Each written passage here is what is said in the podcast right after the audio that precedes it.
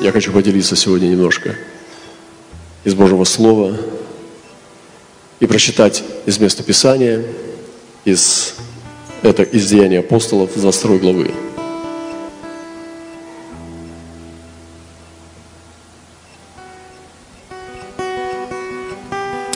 Апостол Павел проповедует свое свидетельство, и он э, рассказывал несколько раз в Деяниях апостола свое свидетельство. И мы читаем, как каждый раз это свидетельство набирает силу. Первый раз он рассказывает это одним образом, второй раз он добавляет детали, в третий раз еще больше. И каждый раз его свидетельство, оно оттачивается как меч. Вы знаете, свидетельство человека – это является частью Евангелия. Я не знаю, как ваше, но мое свидетельство является частью Евангелия – потому что это также часть в теле Божьем. И поэтому мое свидетельство о Господе, не просто как я уверовал, а какую часть я занимаю в теле Божьем, это является частью Евангелия. И если вы Божий, вы также являетесь частью Евангелия, потому что вы исполняете пророчество – и апостол Павел очень серьезно относился к свидетельству. И когда ты слушаешь, как он проповедует э, людям свое свидетельство, ты видишь, насколько серьезно он относится к этому. И там каждое слово – это гвоздь, который он вбивает. И он говорит такие слова. «Я даже до смерти гнал последователей сего учения, связывая и предавая в темницу, и мужчин и женщин, как засвидетельствует о мне первосвященник, все старейшины, от которых письма к братьям, живущим в Дамаске, я шел, чтобы тамошних привести как Баковых в Иерусалим на истязание. Когда же был на пути и приближался к Дамаску, около полудня вдруг осиял меня великий свет с неба. Я упал на землю и услышал голос, говоривший мне, «Савл, Савл, что ты гонишь меня?» Я отвечал, «Кто ты, Господи?» Он сказал мне, «Я Иисус Назарей, которого ты гонишь». Бывший же со мной свет видели и пришли в страх, но голоса говорившего мне не слыхали – Тогда я сказал, Господи, что мне делать? Господь же сказал, встань и иди в Дамаск, и там тебе сказано будет все, что назначено тебе делать. И как я славы всего того лишился зрения, то бывшие со мной за руку привели меня в Дамаск. И некто Анания, муж благочестивый по закону ободряемый, одобряемый иудеями, живущими в Дамаске, пришел ко мне и, подойдя, сказал, брат Савл, прозри. Я тотчас увидел его. Он сказал мне, Бог отцов наших предизбрал тебя, чтобы ты познал волю Его, увидел праведника и услышал глаз из уст Его. Потому что ты будешь Ему свидетелем перед всеми людьми о том, что ты видел и слышал. Итак, что ты медлишь? Встань, крестись и омой грехи твои, призывав имя Господа Иисуса. Если кто-то из вас был в Иерусалиме, там есть Дамасские ворота. Мне нравится там быть. Почему-то больше, чем другие ворота, я люблю их. Это Дамасские ворота. Там нету иудеев, кроме полицейских. Там только мусульмане. Мне нравится там быть, потому что там есть реальность. Там все мусульманское. Некоторые иудеи боятся туда ходить. Они избегают этих ворот. Они предпочитают обойти, ну, другие ворота любят больше, потому что там безопаснее. Но Дамасские ворота очень много арабов. И через эти ворота можно выйти из старого города и пройти, и там недалеко протестантская Голгофа. Мы знаем, что Голгофа уже там и как бы и нету, ну как бы похоже. И там есть, кто-то верит в это, пусть верит, кто-то не верит, это не проблема. Голгофа сегодня у нас должна быть в сердце. Это интересно, что эти ворота с Иерусалима смотрят на Дамаск. И Павел шел в Дамаск. И интересно, что он влачил мужчин и женщин и заключал их в темнице с огромной яростью. Это был молодой человек, который служил Богу таким образом, что он гнал церковь. И вот он идет в Дамаск со своим отрядом. У него есть разрешение мучить христиан. Он получил разрешение от властей преследовать христиан. У него есть добро на преследование церкви. Саул счастлив. И вдруг, бум, свет Божий. Останавливает его, он падает с коня, и ослепленный лежит на земле, приподнявшись на локте, и слышит голос, «Савл, Савл, что ты гонишь меня? Трудно тебе идти против вражда. О, как я сегодня хочу и призываю эту остановку Божию для наших жизней. Я призываю сегодня этот бум для нас. И некоторых из нас нужно ударить. И ударить конкретно.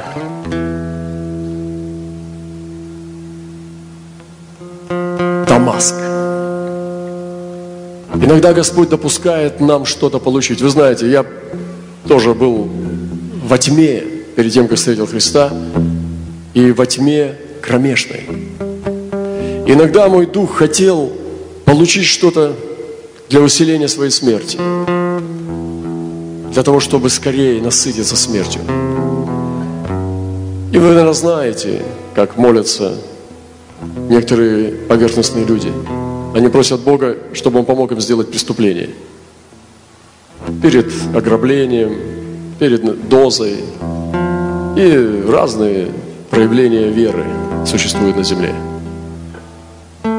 И вы знаете, интересно, что, что когда Господь встретил Савла по дороге в Дамаск, Он не перенаправил его. Он остановил его. Он ударил его, сбил с лошади и проговорил. И тогда Савл, казалось бы, должен был повернуться обратно и пойти прямо противоположным путем.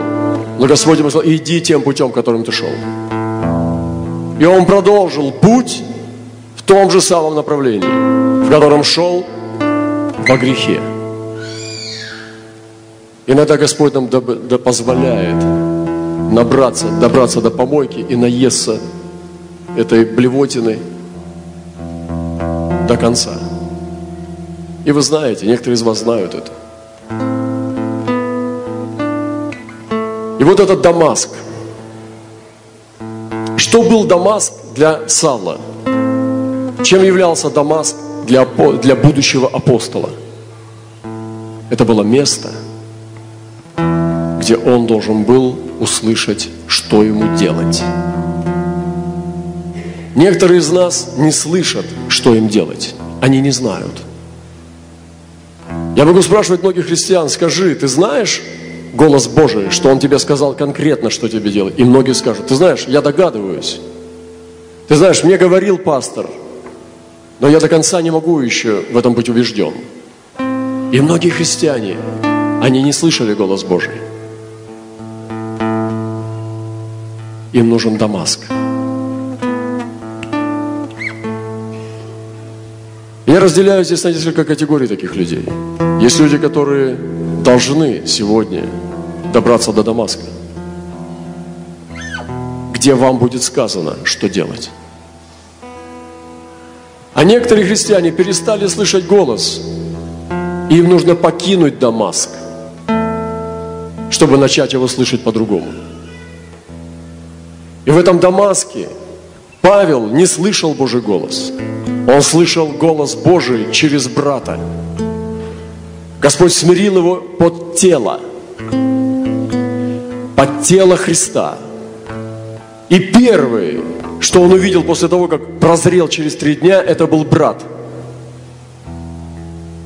Он был три дня и три ночи полностью слепой, униженный, опозоренный, развенчанный слепой Савл, этот юноша, бродил и ходил и не знал, что с ним будет.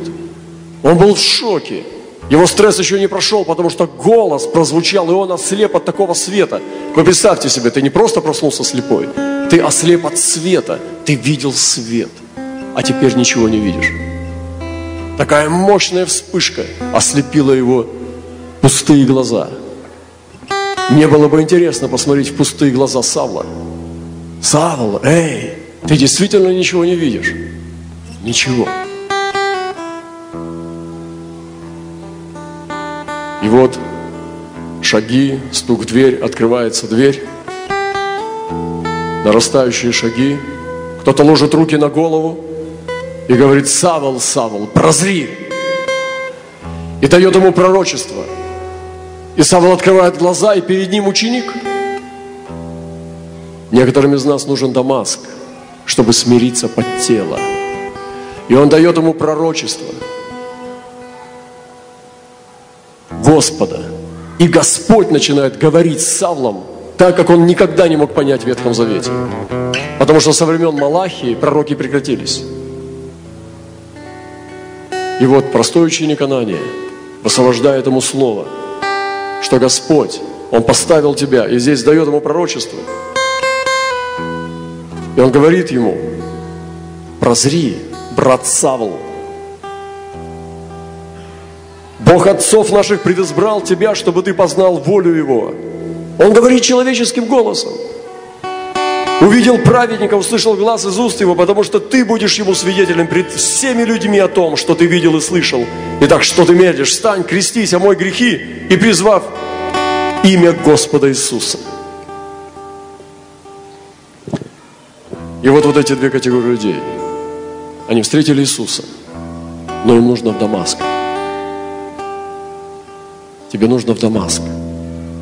Там, где Бог будет говорить к тебе через тело Христа. Там, где Бог приведет тебя к смирению, чтобы ты слышал Божий голос через тело Христа. И многие из нас не слышат голос, потому что они не вошли, не слились в теле. Они не зали свое место в теле. Они индивидуалы. И это не пройдет, потому что Бог не будет с этим считаться. У Бога есть порядок. И он так все сделал. И зачем ему смирять будущего апостола? И первое пророчество, которое он получил, он получил не через апостола Петра, Иакова или Андрея. Он получил через простого ученика. Был некий ученик. И будущий апостол получает первое пророчество своей жизни не от самого Господа, а от ученика, рядового члена церкви. Вы не находите, что это замысел Божий. Почему Господь сразу не сказал ему, ты будешь апостолом? Почему надо было всего лишь три дня ждать? Что, он за три дня так помудрил? Нет, Господь не хотел говорить с Савлом лично. Он хотел говорить с ним через пророчество. Он так решил. Некоторые из нас молятся, Господь, говори со мной сам. Я отправляюсь в свой сон. Говори со мной. И так молятся годами. И здесь много таких людей в этом зале.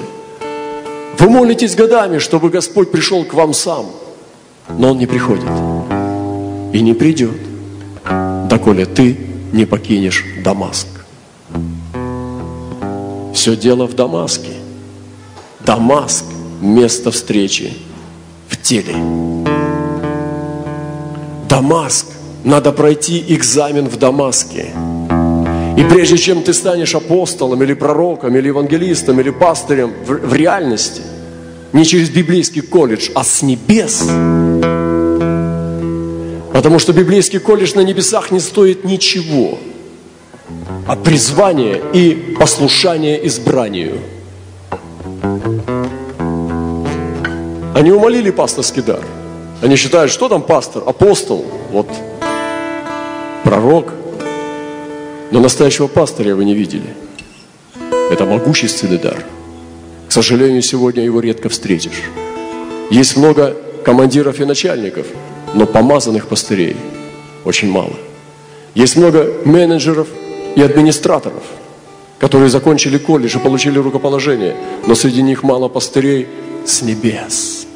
Это великий дар Божий, быть Божьим пастырем. Учитель,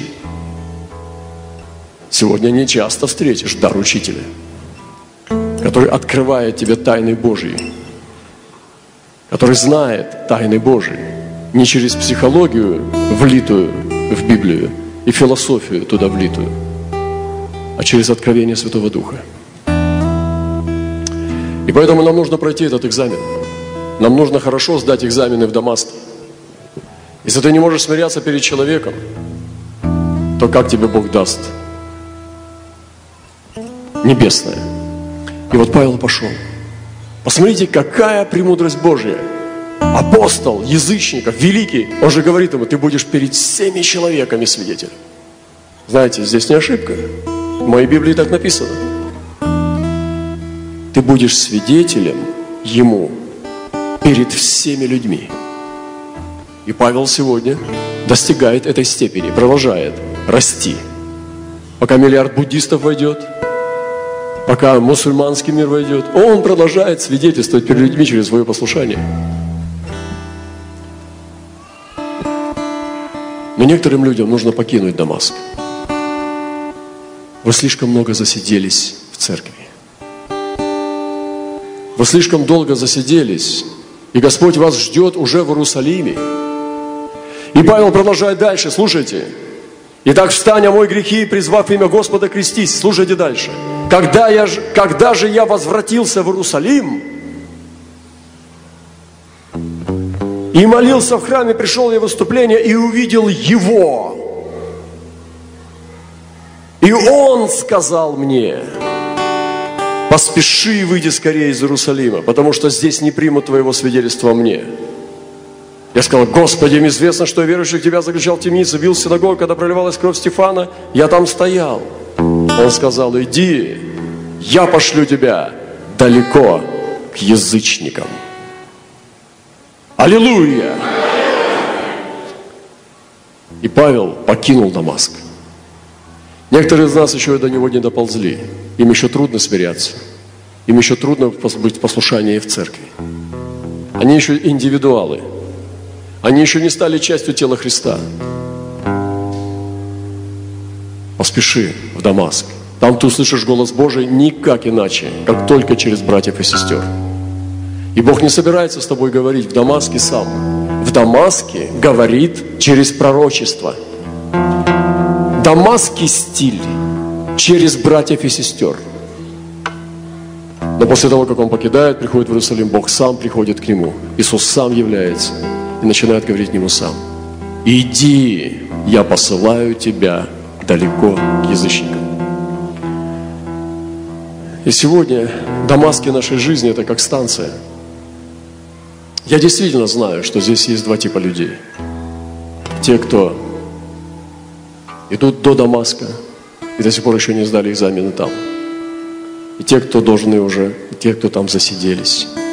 И вам нужно покинуть это теплое место, чтобы слышать Господа самому. И некоторым из нас здесь, в этом зале, нам нужно покинуть, вам нужно покинуть ваши города. Господь уже ждет вас чтобы с вами говорить. И на этой конференции моя молитва, чтобы вы услышали Его голос. И чтобы вы победили свои страхи и отправились далеко к язычникам. Это серьезно. Это станция судьбы. Этот поезд остановился в Дамаске у юноши по имени Савол. Но он не был настолько глуп, чтобы остаться там жить.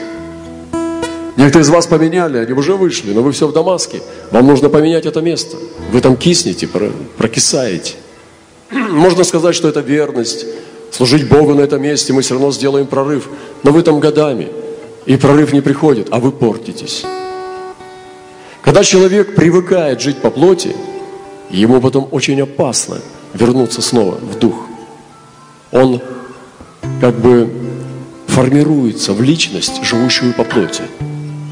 Конференция приводит к прорыву, какое-то посещение Господа прорыву, но снова тебя заволакивает все, и ты возвращаешься. И здесь поможет только одно – радикальный шаг. Радикальный шаг по смене стиля жизни. Может быть, место нового посвящения, новой встречи с Господом. Потому что время бежит. Очень быстро человек меняется и формируется относительно всех обстоятельств. Я хочу сказать вам, что я серьезно говорю. Это все серьезно здесь. Я хочу с вами молиться. Я не знаю, сколько людей послушается призыва. Я не знаю. И мне не важно. Я хочу просто сказать и дать возможность открытых дверей. Сегодня Господь ждет нас в Иерусалиме. Я не имею в виду Израиль. Я имею в виду следующую станцию – Посмотрите на свою жизнь. Некоторым из нас пришло время встать и выйти. Подумайте над этим. Ты скажешь, я слишком далеко зашел. Вы видели эти картины «Корабль в пустыне». Это что-то невероятное. Сюрреализм отдыхает. Стоит корабль, ржавый и большой, посреди песков. До горизонта там, до горизонта здесь, никакой воды, только песок. И жизни многих людей – это корабли в пустыне. Они застряли. Сегодня Господь хочет поднять нас и вывести. Мы говорили уже о ложной миссии. Когда человек меняет место жительства, чтобы легче жить, лучше климат, лучше пища, лучше условия, как некоторые говорят в Европе, я в эту рашку уже не поеду, я там жить не смогу. Ой-ой-ой-ой, какой ты молодец. А мы здесь все лузеры. В рашку он жить не поедет с Европы. После хамончиков качественных и сыра с, с, с плесенью. О чем идет речь? О смерти духовной идет речь, о слепоте. Иисус поедет. Он продолжает ехать. И сегодня мой призыв, чтобы эти жизненные университеты – они продолжали поднимать нас выше на Господню гору. Если тебя что-то держит, не бойся, это не препятствие. Если семья, не бойся, это не препятствие. Если возраст, не бойся, это не препятствие. Если финансы, не бойся, это не препятствие. Препятствие – это ты. Препятствие – это твое мышление. Вот самое главное препятствие – как только мы скажем Господу «да» вместе с Исаией, Он сразу даст нам перемены и двинет нас. Как проповедник я рискую позвать вас молиться сейчас, кто хочет пойти. Но мне все равно. Я приеду, приехал для того, чтобы во имя Господа. Я хочу сегодня молиться вместе с вами – чтобы мы... Я не знаю, когда ты пойдешь. Не надо бояться этого. Я не знаю, куда ты пойдешь. Но я хочу сказать, что ты должен сказать Богу «да». Потому что Господь сегодня призывает на нивы свои. И Он говорит, кто пойдет для нас? И часто, когда у нас в наших ботинках написано город, страна, мы уже как бы миссионеры, мы уже там, подожди, а тебя можно сдвинуть сейчас или нет? Нет, я не собирался, у меня даже таких мыслей. Я же миссионер, я же туда приехал, уже все. Переобуйся. И ботинки с названием города и страны поменяй, знаешь на что? На обувь готовности благовествовать мир. На обувь готовности идти туда, куда Господь тебя пошлет.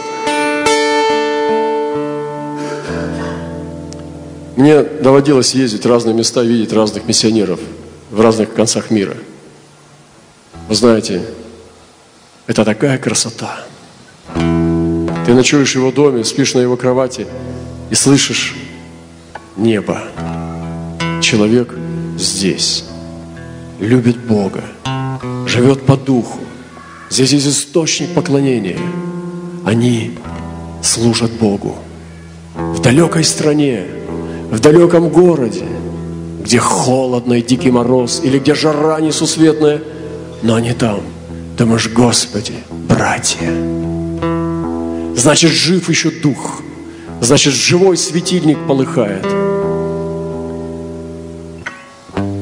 И нам нужно переступить этот внутренний барьер, подняться и прыгнуть, чтобы руки превратились в крылья. То откровение, которое было на конференции, что Господь хочет дать нам вместо ног колеса и вместо рук крылья. Чем отличаются ноги от колес? Ноги идут медленно, а колеса мчатся. Вы думали, почему у Божьего престола колеса? Престол не на подножии, престол на колесах. Даже Бог двигается в бурях полуденных. Перед ним жгучий ветер позади, буря, и он не в безмолвии. И видел Даниил престол великий, и он был с колесами – престол Бога с колесами, а дух херувимов в колесах. Вы не думали, почему Бог сотворил все так, что все в колесах, небеса в колесах? чтобы двигаться. Поэтому я говорил сегодня, что Бог хочет выйти из зданий, что его не интересует сегодня, он томится, ему душно в зданиях. Он хочет двигаться в народах. Он хочет двигаться за пределами этих зданий. И они хвастаются молитвенными домами. Мы еще один дом построили. Дом его мы. Может быть место для собрания любое. И квартира, и поле, и берег моря, и дом. Но это не является целью Бога. И промаливают дом молитвы. Тело его мы. И он хочет выйти из зданий. Ему хорошо двигаться на полях. Бог любит движение. Зачем ему колеса в здании? Если ты позвал и осветил свою церковь, поставил здесь престол, там сколько у них? Три обычно престола. На одном епископ, на другом ангел, на третьем сам Иисус Христос. Кафедра. Зачем колеса на этом престоле? Все, откруч, откручивайте колеса, при, привинчивайте к нашему кедровому полу. Нет, Бог движется. Я сегодня хочу бежать за Ним. Я хочу сегодня вас позвать в это путешествие. Я не знаю, когда Он поднимет тебя. Может быть, прямо завтра. Мне нравится китайская церковь, они очень быстро поднимаются. Они могут, если сегодня узнали, что Бог посылает, завтра утром ты уже его не увидишь. Я слышал эти истории, как братья и сестры исчезали, потому что за ночь они собирались и быстро шли, чтобы не потерять благословение посланничества. Я слышал, когда люди готовятся годами и так и никуда не идут. Я не знаю, куда ты пойдешь. Ты будешь молиться. И мы будем вместе молиться. Когда ты выйдешь и встанешь здесь на колени, мы будем вместе молиться, чтобы Бог дал тебе слово и все необходимое небесное сильно, силу обеспечения – чтобы ты смог пойти, победить себя и побеждать человеков после борьбы с Богом. Куда Он скажет? Или братья скажут? Или небо скажет? Ангел, дух, какая разница? Лишь бы было от Бога. Когда? От тебя много зависит, когда. Ускоряйся, потому что жатва созрела. Она побелела, нивы побелели к жатве. Как? Бог знает. Но сегодня с этой конференции мы можем взять лучшую жатву, лучший хлеб из лучшей муки и дать его Богу. А можем просто посидеть, позевать, позаписывать несколько пунктов своей книжке и поехать, не изменившись, в свои склепы, клетки или так называемые место пребывания что будет здесь. Я не хочу ни одного собрания без реальности. Я хочу, чтобы Бог поймал нас. Дамаск приводит к судьбе, подчиняет телу, дает прозрение, крещение в тело, путь к новому личному откровению. И сегодня Господь показывает нам, как Павел дальше пошел. И пошел, и пошел, и пошел потом в Рим. И он мечтал попасть в Рим. Почему он мечтал попасть в Рим? Потому что дух его влек в самую столицу империи. Столица мира была Рим. Кесари, Августы. Павел шел туда. И вы знаете, когда Павел лег костями там, и ему отрубили голову, он был в тюрьме в Риме, он потребовал сюда кесаря, ему отрубили голову, и потом Петр, и Петр примерно в это время, он также был распят вниз головой тоже в Риме. Эти два апостола, апостол иудеев и апостол язычников, оба пролили свою кровь в Риме, как знамение того, что сделал Христос на Голгофе. Как знамение того, что Израиль и Церковь соединятся в одно тело, как написано, из обоих сделал одно. И эти два брата легли в Риме. И знаете, что произошло? Римская империя разрушилась. Это они, апостолы, разрушили престол сатаны. И христианство стало мировой религией. Пошли волны миссий. Люди двинулись народы. Это не, не просто истукан упал, это они были камнем, который ударил. И своей смертью, своей кровью они разрушили империю дьявола. И сегодня самая большая религия в мире – это христианство. Слава нашему Господу! Сегодня мы были здесь в музее. И здесь как эти народы назывались? Скифы. Мы смотрели на золото скифов. Я думаю, что это тоже знаменатель. Это немножко томительно было. Но я принял оттуда одну вещь. Он показывал нам все эти золотые украшения скифов, которые были здесь. Они жили здесь. Где-то до второго-третьего века нашей эры. И я спросил, а они приняли христианство? Ведь там в Крыму где-то принимали христианство. Он сказал, нет, они не успели, потому что миссионеры не дошли. Он сказал, они не успели сюда дойти. Христиане не дошли. 200 лет идти несколько тысяч километров. И сюда не были посланы миссионеры, поэтому целый род скифов умер, не зная Христа. Вы представляете, какая трагедия? Скифы погибли, не зная Христа, в христианскую эру. И 200 лет прошло со дня распятия и воскресения, и ни один миссионер не дополз до этого места. Вау! Вот это да! И вся цивилизация скифов пошла в ад. Мы можем повторять такие же истории. Во времена самолетов и интернета мы можем повторять такие же истории. Потому что они набирают силу. Ислам, буддизм, индуизм. Они питают, они укрепляют через свои образовательные какие-то ходы и хитрости. Укрепляют этот дух. И мы, как христиане, можем думать, ну, сегодня век самолетов, кто-нибудь кроме меня? Нет. Кто пойдет для нас? Этот вопрос продолжает звучать сегодня. Господи, а что здесь? Что по поводу этой области? Какая здесь земля? Мы ехали, столько много, говорят, житница страны, столько много злаков, такая земля, чернозем. А что по поводу земли духа? Как здесь церкви? Посылают ли они миссионеров? А как по поводу земли, вот этой области, духовной земли? Вот из этих тысячи церквей, ты тысяч, тысяч верующих, сколько идут миссионеров на миссии? Насколько они молятся об этих народах, которые погибают? Как они захвачены миссиями? Сегодня это... Я смотрел насмешки, я видел эти насмешки епископов, когда я говорил о миссиях. Я видел эти насмешки пастырей, когда я говорил о миссиях. Они смеялись. Господь не смеется. Какая безумная мысль упрашивать церковь любить Христа. Какое безумие доказывать по Библии, что надо любить Христа. Какое сумасшествие доказывать мужу, что он должен любить жену. Доказывать жене, что она должна любить мужа.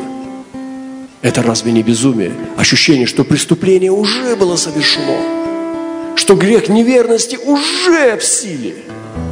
Когда проповедники и пророки распинаются за кафедрой, чтобы упросить людей любить Бога, вам не кажется, что кто-то уже согрешил? Это ужасно. Я сегодня хочу эту реальность, реальность Божью